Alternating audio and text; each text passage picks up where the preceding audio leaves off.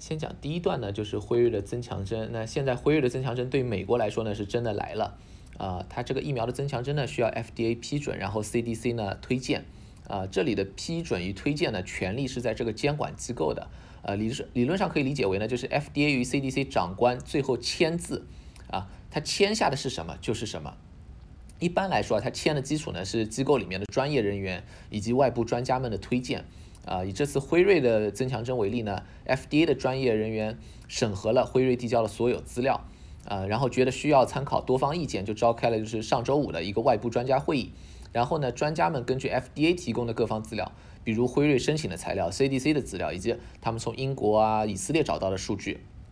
最后呃辩论提供自己的意见。呃，FDA 最后根据自己的审核与专家的意见来做决定。呃，需要注意的就是说，呃，专家会议的结果不是说 FDA 必须遵守啊，它可以改的啊，但一般来说呢，它会比较接受这样的推荐啊，至少呢，它改了一般不会改特别多，它不会魔改啊。呃，到周三的时候呢，FDA 就正式提供了辉瑞第三针的批准，呃，它确实没有改很多，批准的是 EUA，然后人群是六十五岁以上老年人或者高危人群以及高感染风险人群中，啊，接种辉瑞超过六个月，啊，可以接种第三针。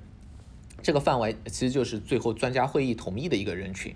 啊，那么 FDA 批准呢，意味着就是增强针可以作为一个安全有效的药物上市，但作为疫苗呢，它还需要 CDC 推荐啊，才能真的开始使用，呃，特别是 CDC 呢要来确认具体适用人群，呃，FDA 侧重的呢是疫苗本身的安全性、有效性，呃，CDC 侧重的呢是是否有必要以及谁有必要用，是吧？呃，CDC 呢在周三、周四开了差不多总共加起来是一天半的 ACIP 专家会议。呃，专门讨论第三针的问题，呃，并且来确定辉瑞第三针的推荐。啊，CDC 推荐的前提呢是 FDA 批准，所以呢，FDA 周三完成了批准，呃，也让 CDC 可以在周四的时候呢投票做正式推荐。啊，ACIP 会议讨论了很多关于现在接种完疫苗人哪些人群有风险，风险有多大，呃，也讨论了增强针可能的效果，呃，对不同人群的收益风险。之后在周四的时候，他们根据这些之前所有提供的数据，呃，进行了讨论，呃，做了一个投票，呃，投票呢是对四个问题做投票，也就是四个不同人群啊，需不需要增强针，分别做了投票。第一个人群呢是六十五岁以上或者长在长期照料机构，比如说养老院啊居住的人，这个呢最后是十五比零啊全票啊推荐，如果你是接种过辉瑞疫苗超过六个月，接种第三针。第二个人群呢是五十到六十四岁，呃，基础疾病导致突破性感染后重症风险比较高的人，也是推荐接种完六个月以上接种增强针。啊，投票时呢是十三比二通过，但可以看到已经有一定的反对意见了。啊，第三个人群呢是十八到四十九岁，因基础疾病导致重症风险高，这个人群不是说完全推荐，是说根据个人情况做利弊分析后可以打增强针。呃，投票呢是九比六。呃，可以看到它的推荐的强度是在减弱。之前两个人群呢是建议去打，到这个人群呢，它是变成了你根据个人情况自己来决定。而且呢，反对的票数反而也增加了。呃，就就是说呢，即便是这样一个相对较弱的推荐，呃，它的支持力度呢还是在继续下降。到第四个人群呢是十八到六十四岁，虽然没有重症风险，但因为职业或所处环境处于高感染风险状态下的人，啊，一样是根据个人利弊分析，呃，可以打增强针。这个在 ACIP 会议上呢是九六比九被否决的，啊，六票同意，九票反对，呃，所以当天新闻一出来呢，都是说 ACIP 否决了一线工作人员接种增强针，啊，但是就像刚才介绍的，最后一切要以 CDC 主任签字的文件为准，啊，九月二十三号晚上，CDC 的主任是否决了 ACIP 关于第四个人群的否决票，啊，在就是说在正式推荐的时候把第四个人群加进去了，所以呢，现在正式推荐包括四个人群。一是六十五岁或长期住在呃照料机构的人，啊，二是五十到六十四岁因重症基础呃因基础疾病重症风险高的人，这两个人这两个人群如果接种辉瑞疫苗超过半年，建议打第三针，啊，第三是十八到四十九岁，啊有基础疾病，啊，第四是因职业或所处环境呃感染风险高，这两个人群接种超过半年是推荐你按个人情况你自己去决定。啊，最后做决定要不要打增强针。CDC 的主任啊，沃伦斯基在解释自己为什么不遵守呃 ACIP 投票结果，把第四个人群加进去的时候，说的是这样可以和 FDA 的批准范围切合。而且呢，因为面对瞬息万变的疫情，CDC 要根据不完善的数据来决定，呃，做决定。他认为这是更合理的应对方案。呃，对于这个说法与做法呢，我个人的看法是这样的，就是按照规则确实是可以不遵循这个投票，呃，做更改啊，这个没有问题啊。但是我就觉得从一个整个事件的发展过程以及现在的情况来看呢，他这样改不是最好的选择，而且给出的解释呢也没有太多的说服力啊。首先，关于就是和 FDA 批准范围切合这一点，FDA 批准的范围是基于增强针展示出来的有效性、安全性，它能允许的最大范畴，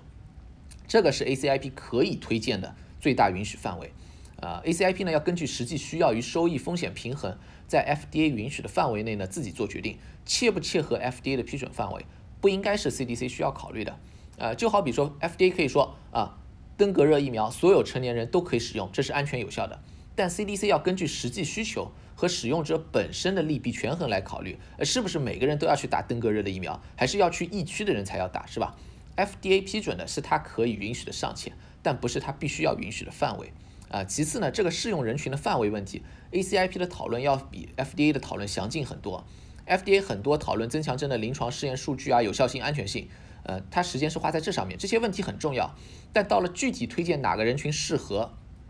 ，FDA 的会议并没有对每个人群去做利弊分析，而且 FDA 最后投票直接允许的是六十五岁以上，高危和高风险是 FDA 官员口头询问加上去的。当时是投票都结束了，会议快要到尾声了啊，直接问高风险人群的人，我要加上去，你们没意见吧？呃，然后后面又说老师也算在里面，你们没意见吧？是这样做的。那 ACIP 呢是对这些人群做了详细的利弊分析，成员呢对于每个人群的讨论、辩论、投票再辩论的啊，你忽视一个更详尽、更完善的讨论，去切合一个没有详尽讨论得出的人群范围啊，这个理由是不是很合适的？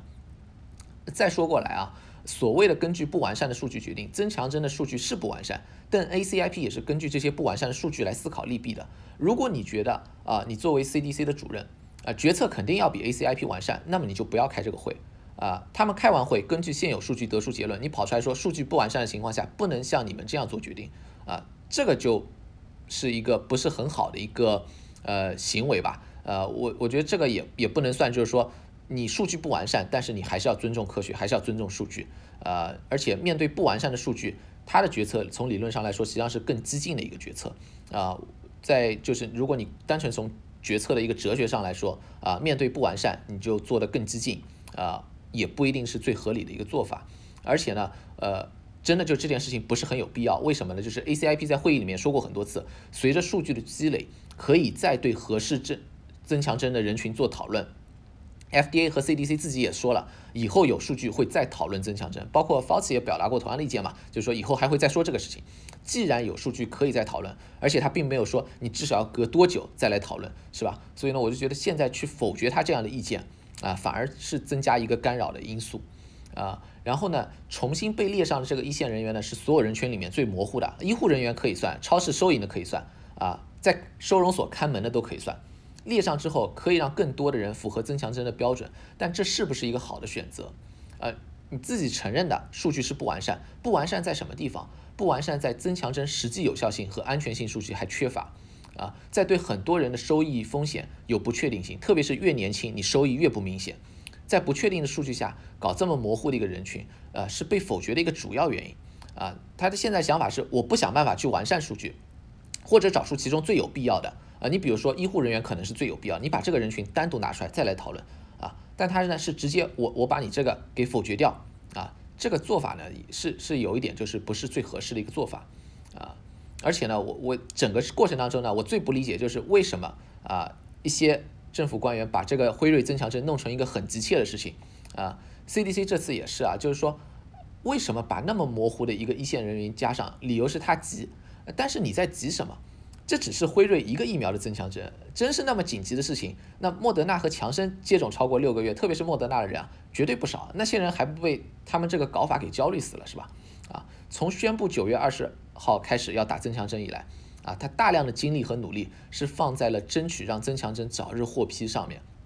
为什么会发生这样的情况啊？啊，大概是因为啊，这是美国政府提出的一系列抗疫措施里面唯一一个莫名其妙有个截止日期的。啊，拜登前段时间提了抗疫六大措施，最重要的是让没接种的人接种疫苗啊，但这个没接种人去接种是没有截止日期的啊，所以呢，他没有急迫感啊。增强针呢，可能是所有措施里面对疫情实际影响最小的，但他们自己搞出一个日期了，九月二十号要开始，所以呢是九月二十号，呃，到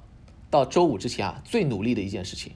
啊。但是呢，我觉得这里面就有一个问题，就是说它是主次不分了啊，最后实际上是捡了芝麻掉了西瓜啊，整天说那个抗议要尊重科学啊，他这一个月来呢，基本上就是在和科学吵。啊，最后呢，只能说整个事情做的有点莫名其妙。接下来说一下 ACIP 增强针的它一个呃利弊权衡的讨论。啊，ACIP 上面呢，辉瑞还是展示了它第三针的临床试验的结果。啊，但这些第三针有效性、安全性数据呢，在 FDA 的专家会上也都提到过，没有太多新的东西。啊，ACIP 上啊，呃，更新最多也是最值得关注的是对于现在疫苗有效性变化的分析，以及对于增强针的风险收益平衡。呃，首先是关于疫苗有效性。呃，考虑疫苗有效性呢有几个层面，一个有效性呢是指防感染或防轻症，啊，然后呢你还可以考虑是不是防重症，啊，第二个层面呢是所有人群一个粗的有效性，还是不同人群细分的一个有效性。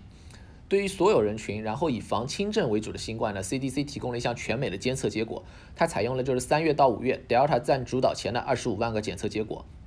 然后呢七月中到八月底 Delta 占主导之后的五十多万个检测结果。发现从刚接种疫苗到大接种大约两百天啊，辉瑞和莫德纳的有效性都有下降啊，但莫德纳呢有效性更高，到两百天的时候，辉瑞下降到百分之六十五，莫德纳呢是百分之七十六。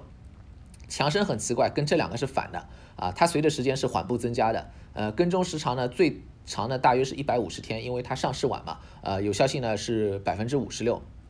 啊，但是呢，它哪怕缓步增加啊，它的起点没有人家高，最后呢也没有人家高，是吧？然后这几个疫苗不同年龄段有效性都一样，没有说某个年龄段有效性明显更低。实际上我们更关注的是什么呢？就是对重症的保护。因为呢，这个也解释过很多次，对于 Delta 这样传播速度非常快，然后现在美国自然背景感染率那么高，你要防感染呢是很困难的，也不是关键，主要是防重症或者住院。啊，这方面呢，CDC 提供了就是更多更详尽的数据。啊，有一个呢是占全国人口百分之十的，基于多个医院数据分析的。还有一个是纽约州的数据，呃，在这两个呢都没有发现 mRNA 疫苗啊有明显的防重症有效性有下降啊，包括各种年龄段啊，但是呢还有一个另外一个多州的电子医疗系统，呃，涉及到一百八十七个医院，呃，发现到七到八月的时候啊，两个 mRNA 疫苗在六十五岁以上老年人，呃，防重症的有效性有下降啊，其中辉瑞呢，它防重症有效性从百分之八十六下降到百分之七十三。莫德纳从百分之九十一下降到百分之八十六，啊，其他年龄段没有下降，啊，如果看时间呢，呃，接种超过五个月，啊，那么你把所有年龄段一起分析呢，下降到百分之七十八，这个呢，因为人数的问题，你不能区分哪个 M R N 疫苗，而且呢，这里面要考虑到就是老年人是先打的，所以呢，呃，这里面你超过五个月呢，主要也是老年人在贡献。强生在这个研究里面啊，一样有效性呢比 M R N 疫苗低百分之六十到七十防重症。啊，但它呢，无论是年龄还是时间，都对它没有影响，它真的就和另外两个完全不一样，啊，如果你看特殊人群，那么你就考虑到哪些是高风呃高危险人群，呃养老院的人，啊，他重症呢没有相关的数据，他有防感染的，他有一个研究呢追踪养老院，最后发现从最初的有效性百分之七十五，要注意，它好像比普通人群它一开始的起点就低，下降到现在百分之五十，啊，两个 mRNA 疫苗啊没有看出区别。呃，有基础疾病的人，他有一个防住院的有效性，呃，没有因为 Delta 出现有下降，呃，维持在百分之八十多到百分之九十多这个范围，呃，这个基础疾病呢排除了免疫缺陷，嗯，但它有一些就是有单独列出来可能比较常见的是一个是高血压，一个是肥胖，呃，一线工作人员他只有一个防感染的数据，呃，根据 CDC 自己一项追踪几千人一线人员的工作研究，呃，现在 mRNA 疫苗有效性从 Delta 前最早的百分之九十多下降到百分之六十多。啊，如果你把这些所有的数据啊总结起来，啊，对于美国来说，现在 mRNA 疫苗防重症可能出现下降最明确的是六十五岁以上的老年人。这个下降的原因可能是接种时间长，也可能是 Delta，呃，更有可能两个都有贡献，反正现在说不清楚。啊，对于一般人群，那么防感染有效性出现下降，呃，防重症没有看到区别。有基础疾病的人，呃，也是感染后重症风险比较高的人，与一线人员，也就是处于高感染风险呃环境的人，与一般人群的情况呢？有类似之处，这两个人呢不像老年人，呃，他和一般人群出现了差异，呃，他这两个人呢看上去呢就是防感染的有效性下降了，防重症呢还没有，啊，基于这个有效性的变化，不难看出啊，现在可能需要去增强有效性的最急迫的，呃，应该是六十五岁以上老年人与养老院的人，啊，因为基础疾病而重症风险高于一线工作人员，如果你单独从疫苗有效性看呢，呃，现在还没有一个特别急迫的需求，啊。然后啊，呃，现在疫苗有效性呢是一个方面，ACIP 很关键的就是根据有效性啊来做增强针的风险收益评估。要注意的是，这种评估是基于不完善的信息的。为什么？因为增强针的收益是未知的啊。对于一个六十五岁以上的老年人打了增强针，防重症有效性能提高到多少，我们是不知道的。以色列说可以降低风险十倍，但这个是跟踪两周的数据，你再过一个月呢，我们也是就不知道了，是吧？啊，然后风险也是不清楚的。mRNA 已知的一个风险是心肌炎，第二针比第一针多，年轻男性多，但第三针怎么样，我们不知道。在这种情况下呢，CDC 它还是做的很详细，它做了很多种不同假设的评估，就比如说假设心肌炎风险第三针和第二针一样，或者第三针是第二针的两倍，又比如假设从增强针前不同各防呃以前各种不同的防重症有效性，大家都提高到百分之九十五防重症。根据这些不同的场景来推测，对于不同年龄段的人，如果打增强针，防止的住院感染是多少，遇到的心肌炎会是多少？啊，总的来说，六十五岁以上是收益大于风险最明显的。如果到十八到二十四岁，这个就很难说了。啊，至少很明确的是，收益随着年龄下降很多，越来越不明显。啊，比如啊，有一个假设是假设第三针心肌炎是第二针两倍，所有人群按照现在 CDC 跟踪出来的防重症有效性。都提升到百分之九十五，啊，十八到二十九岁呢，每百万针你打每百万针增强针，减少住院一百一十四例，啊，但是呢，会有四个女性得心肌炎，男性是四十八例，啊，你在这里面可以看到，对男性来说啊，好像收益就很难说了，是吧？啊，如果是六十五岁以上，那么没有问题，啊，它减少了两千零八十例因为新冠的住院，啊，以上是从收益风险看，那你还有一个角度可以从投入产出比看，啊，那也是年龄越越低啊。投入越大，产出越少，什么意思？啊，你要在半年内减少一例住院，六十五岁以上老年人只要打四百八十一针增强针，十八到二十九岁要打八千七百三十八针。要注意啊，这里还假设了增强针六个月有效性不变啊。呃，防感染投入产出呢，对所有年龄段是差不多的。呃，但实际上呢，这个防感染呃假设也很多啊。你背景感染率那么高，增强针未必可以解决防感染的问题啊。呃，然后呢，就是说，呃，你随着那个时间推移。呃，增强针抗体下降的话，你防感染的效果可能是最早没有的，是吧？啊，不过呢，不要觉得六十五岁以上老年人这个打增强针投入产出比高啊，这些增强针的收益啊，比起前两针啊，都都真的都是渣。为什么呢？你初次接种完成五十次啊，半年内可以在六十五岁以上老年人防止一例住院啊。增强针呢，四百八十一例一针啊，是比这个多十倍啊。十八到二十九岁。呃，初次接种呢，三百九十六次，半年防一个住院。呃，打增强针是八千多针啊，呃，增强要多出二十二倍。而且呢，这个收益甚至是这个投入产出啊，甚至是要比增强针在六十五岁以上老年人四百八十一次还要高效的。所以呢，无论是什么标准啊，最后给没接种人的没接种的人接种啊，远重于增强针。还有一个 CDC 的建模，我觉得也很能说明问题啊。这个是针对一个养老院的建模，就是根据。工作人员不同的接种率，然后养老院从外部输入的病例数来模拟增强针增加在养老院的人的疫苗有效性后，实际效果如何？结果发现啊，如果不提高工作人员接种率，不降低外部输入病例啊，其实也就是所在地的背景数呃背景感染率嘛，那么即便增强针效果很好，这个养老院里面还会有不少病例啊。这个其实在说什么？就是说你不打不解决那些不打疫苗的人的问题，增强针也解决不了你的问题。呃，这是有道理的，因为现在美国，首先，如果你看重症住院啊，绝大部分都是没打疫苗的人，然后大部分传播也是通过没打疫苗的人在传播啊。你在那里就是整天看了那个打了疫苗的人要做什么啊？那个叫什么呢？那个你就在折腾一些实际上没有问题的人，你折腾完了，最后问题还在那里，是吧？啊，所以呢，这次呃 ACIP 上也被很多呃专家提到了，有几位就直接说，你增强针搞到现在，感觉是个高干扰。呃，然后还有指出，就是增强针执不执行对整体疫情影响都非常小，啊，另外也有提出，就是说你专门为辉瑞一个疫苗搞那么复杂，啊，要真的觉得那个疫苗是呃随着时间有效性在下降啊，莫德纳也一样，然后你要觉得有效性不够，那么有效性最低现在看出来是强生，所以呢，即便你在做增强针，你现在专门搞这么一个辉瑞啊，也也是不合理的。然后也有人提出了，我觉得还挺有道理一点，就是说，呃，你可以试试看混打呀，就是说，呃。你看那个英国，它阿斯利康就是用辉瑞在做第三针，呃，欧洲还有第二针就是混打的，呃，那么你你可不可以就帮强生解决这个问题？因为这是孩子最关心的嘛，因为它那个有效性虽然没有变化，但它有效性起点低。如果你你觉得那个打了疫苗不够，那么它那个是最不够的，是吧？呃，估计呢这个方面以后会成为一个重要的专呃关注点了。呃，回到最后的推荐啊，呃，我们可以看一下它为什么这么推荐。呃，从风险收益看，六十五岁以上以及养老院的人肯定是收益大于风险，没有问题。有基础疾病的人。并没有数据指出防重症就下降了，呃，防防重症能力下降了，这就开始有争议了，呃，所以呢，他为此啊，那个基础疾病是拆成了两个问题的，呃，一开始基础疾病是在一块儿的，啊，他把它拆成两个，拆成一个是五十岁以上，另外一个是十八到四十九岁，啊，因为呢，它那个重症风险啊是根据年龄来的，越高它重症风险越大，呃，而 mRNA 疫苗的心肌炎风险是反的，年龄越低风险越高。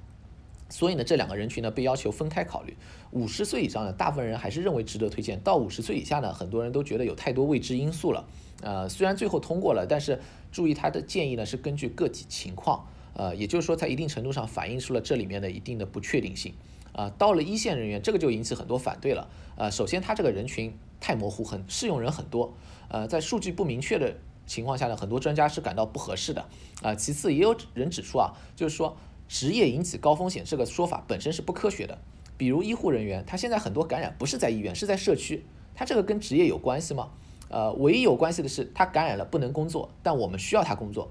呃，可是这个理由是不是足以推荐增强针？特别对于所有一线工作人员都适合推荐增强针，这个有问题。啊，比如说一个年轻男性。啊，他甚至都不是医护人员，他在其他算是一线工作人员。他身体很健康，重症风险之前，呃，重症的风险因为之前的疫苗接种已经很低了。难道因为要社会需要他上上班，就要去推荐他去接种一个他对他个人而言风险可能大于收益的一个增强针吗？或者说非常不明确的一个增强针吗？呃，这种我觉得是一个基础的，就是推荐疫苗的基础理念的不同，导致了为什么？ACIP 否决了一线人员，CDC 主任最后又否决了 ACIP 的否决，啊，但就像之前说的，这个问题呢，可以通过更好的方式解决，比如说你单独把医护人员拿出来，因为这个你确实可以说，你你真的就实在是没办法啊，确实需要你们来工作，这个这个没办法的事情是吧？啊，或者呢，你就像 ACIP 里面讨论很多次，你等到以后有更多资料，随时可以再来讨论这个问题。然后呢，就是周五的时候呢，呃，CDC 主任也提到，就是说，呃，新冠现在每天死两千人，啊，所以呢，因此需要增强针。这个说法其实就显示了我，我觉得，呃，最近这段时间在增强针上面，他们决策上的一个毛病，呃，什么毛病呢？就是说，为了给自己的决策找理由，不管数据到底指向的是什么，啊，他都拿出拿出来的一个毛病，啊，每天死亡两千人，有多少是接种疫苗的？到九月二十号啊，CDC 自己的统计啊。自从有疫苗以来，都不是每天啊。自从有疫苗以来，所有突破性感染导致死亡是四千四百九十三例，其中超过三千例啊，百分之八十六是六十五岁以上。还要注意啊，这四千四百九十三例里面有八百三十九例是新冠无症状或者与新冠无关的，它是虽然新冠检测阳性，但是其他疾病致死的。这是自有疫苗以来的数据啊。那你可以看到啊，对于现在每天两千的数字，实际贡献有多大？所以呢，你增强针呢，啊，不会解决这个问题。呃，要觉得增强针能解决现在很高的死亡或住院，特别说你增强针受众越广，把年轻人也加进来，啊，帮助越大，啊，这个呢，我我觉得有点有点就是痴人说梦的感觉啊。呃，而且 CDC 在 ACIP 上还提供了一项民调，啊，没接种的人里面，啊，三分之一一听说要打增强针，表示更加坚决不打疫苗，啊，这个呢，我觉得分开看，第一。推广增强针不需要迁就这些不需要打人，比如说六十五岁以上，呃，或者在养老院的人，他们有这个需要就要给他们打，这个没有问题。但是，呃，你不能忽视不打疫苗的人，是吧？啊，你整体的防疫呢，你要把这些人也考虑进去。你打增强针的时候不一定要考虑，但是你整体的防疫你要有个轻重缓急，重点应该还是在这些不打疫苗的人，是吧？呃，所以呢，你精力不能全用在增强针上，特别是三个疫苗里面其中一个的增强针。啊，这个事情呢本身不应该占据那么多的时间。最后我们再来说一下强生疫苗的一些更新啊。这周强生呢提供了几个非常重要的数据更新啊，因为强生呢它的有效性是现在几个疫苗里面，美国三个疫苗里面可能是最低的，呃，而且呢打一针的话，现在大家对打打两针都有点担心，那何况打一针呢，是吧？更加担心这件事情了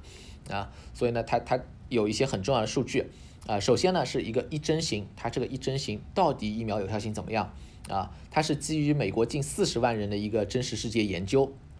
啊，近四十万，强生总共打了一千四百万，那几乎是能找出来都找出来了，还跟踪这样的一个数据啊。防感染有效性，呃，百分之七十九，置信区间呢是百分之七十七到百分之八十，防住院有效性百分之八十一，呃，那个置信区间七十九到八十四，呃，这项研究使用的是就是今年三月到七月啊的那个保险的一个数据，医疗保险的一个数据，在整个跟踪时间段里面没有发现疫苗有效性出现变化，也没有发现 Delta 占主导之后。对有效性产生影响，啊，然后另外，他还做了更详细的分析，比如说同一个时间点，Delta 比例比较高的高的州啊和那个比较低的州去比，啊，两个是类似的，这些细致的分析呢，都佐证 Delta 对强生疫苗的有效性没有太大影响。啊，这些数据呢，跟申请时的，就是说申请他那个紧急使用授权的时候呢，三期临床数据呢，呃，比较类似的。要考虑到当时他跟踪的时间呢，只有两个月，三期临床试验是吧？那么看到就是说，根据他现在跟踪多个月之后呢，呃，还没有出现疫苗有效性有下降。然后呢，他也公布了一项两针的呃临床试验，呃，两针呢，它是一个三期临床试验，啊，它详细的数据还没有公布啊，它只是一个最呃最初的一个有效性的一个数据，啊，这个两针型呢是一针之后隔两个月。呃，五十六天打第二针强生疫苗，呃，做出来了防重症的防护的有效性是百分之百，然后全球所有试验组里面对有症状防护百分之七十五，呃，这里呢要说明一下，强生的临床试验它是中症以上，因为它强生临床试验它去做检测的标准比其他疫苗都高，因此检测出来呢都是中症以上的，呃，它的置信区间呢是百分之五十五到百分之七十，呃，八十七。如果只考虑美国的试验组啊，防护有症状的新冠有效性是百分之九十四，然后置信区间呢是百分之五十八到百分之一百，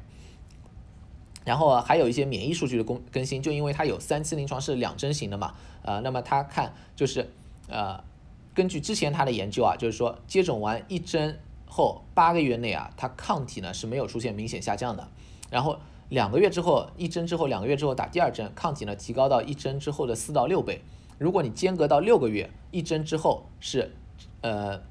是比一针后呢要高十二倍。呃，免疫学数据呢，呃，没有说涉及多少人。呃，一针后八个月内抗体下降和间隔六个月那个数据呢是之前发表过的，当时呢人数很少，只有十几几十个人啊。啊，不排除这次的更新中呢有增加检测人数的可能性，但也可能呢只是增加了间隔两个月打第二针的人那个抗体数据。啊，我觉得呢可以把这些结合在一起看。啊，这些结合在一起表现什么呢？就是免疫学数据和有效性结果呢，表现出了一定的相关性。啊，抗体水平在八个月里面没出现下滑，对应的是真实世界跟踪期间啊，有效性没有出现波动。而且 CDC 的研究啊，就刚才说到 CDC 那些，呃，独立验证了强生在美国确实没出现变化。啊，在半年多甚至更长时间的跟踪时间内没看到有效性下降呢，也和之前南非近五十万人的医疗人员的跟踪结果类似。不同研究。啊，从免疫的免疫反应的机理研究到有效性观察的流行病学数据，能互相呃对应啊，这个从一定程度上呢，增加了那个结论的可靠性啊。当然，就是它免疫学数据之前公布的人是很少的啊，呃，还是需要考虑数据量。呃，不过从有效性数据看呢，似乎即便是强生的接种者，呃，如果你觉得它之前的有效性没有问题的话，那么就没有太大的急切性需要使用增强针。呃，如果你觉得它之前的有效性就比人家另外两个低。啊，那个是另外一回事情，是吧？啊，那个是需要提高它有效性的问题，倒倒不是说就是说你你需要那个给它增强，嗯，或者说就是说你要恢复它有效性的问题。两针型的三期临床试验，它有一个比较大的置信区间，从这个角度来看呢，呃，我猜它收集到的病例应该不多，呃，所以呢，要谨慎解读。然后特别是啊，它确诊的标准和其他疫苗临床试验是不同的，强生的有效性都是中症以上为主，呃，不能和那个 mRNA 那个直接去比啊，因为呃。说白了就是说，它那个美国组百分之九十四有效性，不能认为和 mRNA 疫苗之前的有效性相当，呃，不是这么回事情，呃，全球组呢明显低于美国组，因为全球组是百分之七十多，呃，美国组百分之九十四，呃，如果呢全球组它有较多的南非的受试者，那么可能呢受到当时贝塔株的影响，呃，考虑到这个试验呢它开始还比较晚，呃，就不知道呃可能碰到了大量的贝塔、伽马突变株，甚至有可能还有不少的 Delta，呃，结合之前南非与现在美国的真实试验研究呢。应该来说啊，呃，它这些临床试验比较好的对应了要应对的各种突变，呃，一个反应就是真实世界数据啊，最后跟踪出来跟它临床试验结果还是比较一致的，啊，间隔两个月和间隔六个月的免疫学数据就是抗体啊，似乎它好像在支持更长时间打增强针，啊，但这个是针对强生而言的，不同疫苗呢可能会不一样。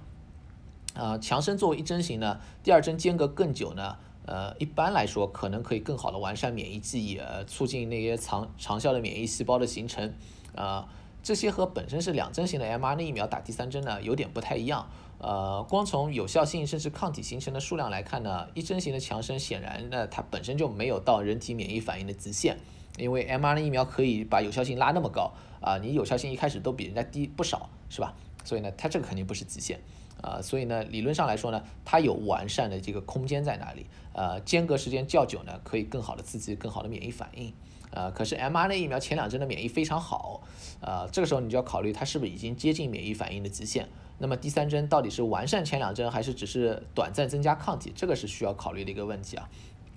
之前洛克菲勒和宾大的研究啊，呃，有可能呢，那个你 mRNA 疫苗去打第三针呢，只是短暂增加抗体，啊。不过再往前，英国的一项研究呢就显示，那个八十岁以上老年人他的免疫反应显著较弱，呃，所以呢可能第三针对这个人群会有完善的考虑，是吧？呃，最后还有一点值得考虑，就是长期可维持的有效性到底是多少，以及长期可维持的抗体大概是多少？呃，不同技术平台疫苗激发的抗体数量下降曲线曲线啊，现在其实是显示出了一定差呃一定的差异啊，呃，腺病毒包括强生那个阿斯利康，呃，下降似乎更缓和。啊，但是反过来说，mRNA 疫苗下降快啊，它是前两三个月下降，之后下降的曲线也是缓和的。根据这些呢，呃，我个人推测是这样的啊，就是接种疫苗后啊，人体内长期维持一定量的抗体不大，对应的呢是或许就是还可以，但不是很高的防感染有效性。你比如说辉瑞他们说我的有效性不行了，但其实它防感染的有效性下降到多少呢？下降到百分之五十左右，是吧？它还是有有效的，啊。然后加上免疫记忆啊、细胞免疫啊这些长期本身就是长期的那个免疫保护呢，防重症呃也可能是非常长期的，啊，但反过来说啊，呃你要维持一个更高的防感染能力，那么很可能你体内要长期维持大量的抗体，啊，这个呢你就要考虑你到底是要间隔多久来打那个就是增强针 boost 的来问题了，啊，你如果从一个整体的一个呃收益考虑啊，对绝大部分人来说啊，你看强生一针。它对应的有效性都长期能维持在这么个程度啊，呃，你要去不断打 booster，就是不断的增强针来提高防感染能力，这个有点在治疗感冒了，就是似乎对绝大部分人来说，特别是健康年轻人来说，呃，意义呢不是特别大，啊，现在辉瑞的那个增强针通过了，但在 ACIP 上面啊，明显出现了就是说不能只看这一个疫苗的声音，所以美国呢也很有压力解决莫德纳和强生的增强针问题。从实际上来说呢，莫德纳它也观察到有效性下降，强生呢它是有效性起点低，所以呢现在风口变成了这两个也要打增强针，呃，这个呢对这两个来说呢，增强针的原因啊，实际上如果你按照辉瑞那一套呢，会更加牵强。为什么？呃，莫德纳周四他在新英格兰医学杂志上发表了他三期临床试验最终分析，啊，那个三期临床试验平均跟踪是多久？五点三个月，是吧？五个多月了，快到六个月。防重症有效性在整个时间段里面百分之九十八，啊，如果你说他这些人隔六个月要去打增强针，那么目的是什么？这个要搞清楚是吧？因为辉瑞你说是那个防重症有下降，啊，你这个都没看到是吧？呃，因为他那个五个月防重症没有下降，你说六个月你就要去打，你防重症好像说不通。然后呢，强生的起点是低，但他六个月、八个月、六个多月有效性没有变化。那你增强针的目的是什么？这个好像不是说就是说我我让它恢复它的有效性，这个是要让它更有效，是吧？但是你让它更有效，这个又是一个问题，就是说你切实证据在哪里？我现在唯一有的证据真的就只有那个抗体增加了，但是绝对对应那个有效性会从那个它的那个水平上有更进一步的增加吗？然后你把它进一步增加之后维系的时间是呃多久？这些也是个问题，就是说这两个疫苗根据数据来看，它跟辉瑞有点不一样。呃，你要用同样的原因来做呢，是有点问题的。呃，这也是为什么就是之前讨论过很多次，呃，我也提到过，就是说要把增强针的原理去搞清楚啊，这样才能更好的决策，呃，怎么打增强针。如果增强针是完善免疫反应，那么是六个月能完善，还是四个月能完善，还是八个月能完善？啊？这种情况下，如果真的确实是完善免疫反应的，那么你可以把增强针算到初次接种里面啊，就是说本来 mrn 疫苗是两针型，我把它改成三针型；强生是一针型，我改成两针型啊。间隔你可以以完善免疫反应的最短间隔为准，不一定要说六个月啊。你说四个月可以完善，那完全可以就是说大家四个月去打，是吧？你最后的效果是让大家的免疫反应呃免疫保护更完善啊。如果你的目标是提升抗体，而且就是一个短期的提升，那么你要找到这个需要提升抗体的时间点啊，这个呢可以是半个月、半年，也可以是一年，呃，是吧？什么时候需要啊，就是什么时候。呃，没必要去东拼西凑啊，找些那个就是似是而非，而且互相矛盾的数据，呃，非要说成现在就是这个时候啊，我觉得不不是这样的事情啊。但是比较遗憾的是，现在首先就是辉瑞这样的药企呢，没有提供这些对增强针真正有意义的数据啊。然后呢，就是说，呃，在执行方面呢，也有很多就是他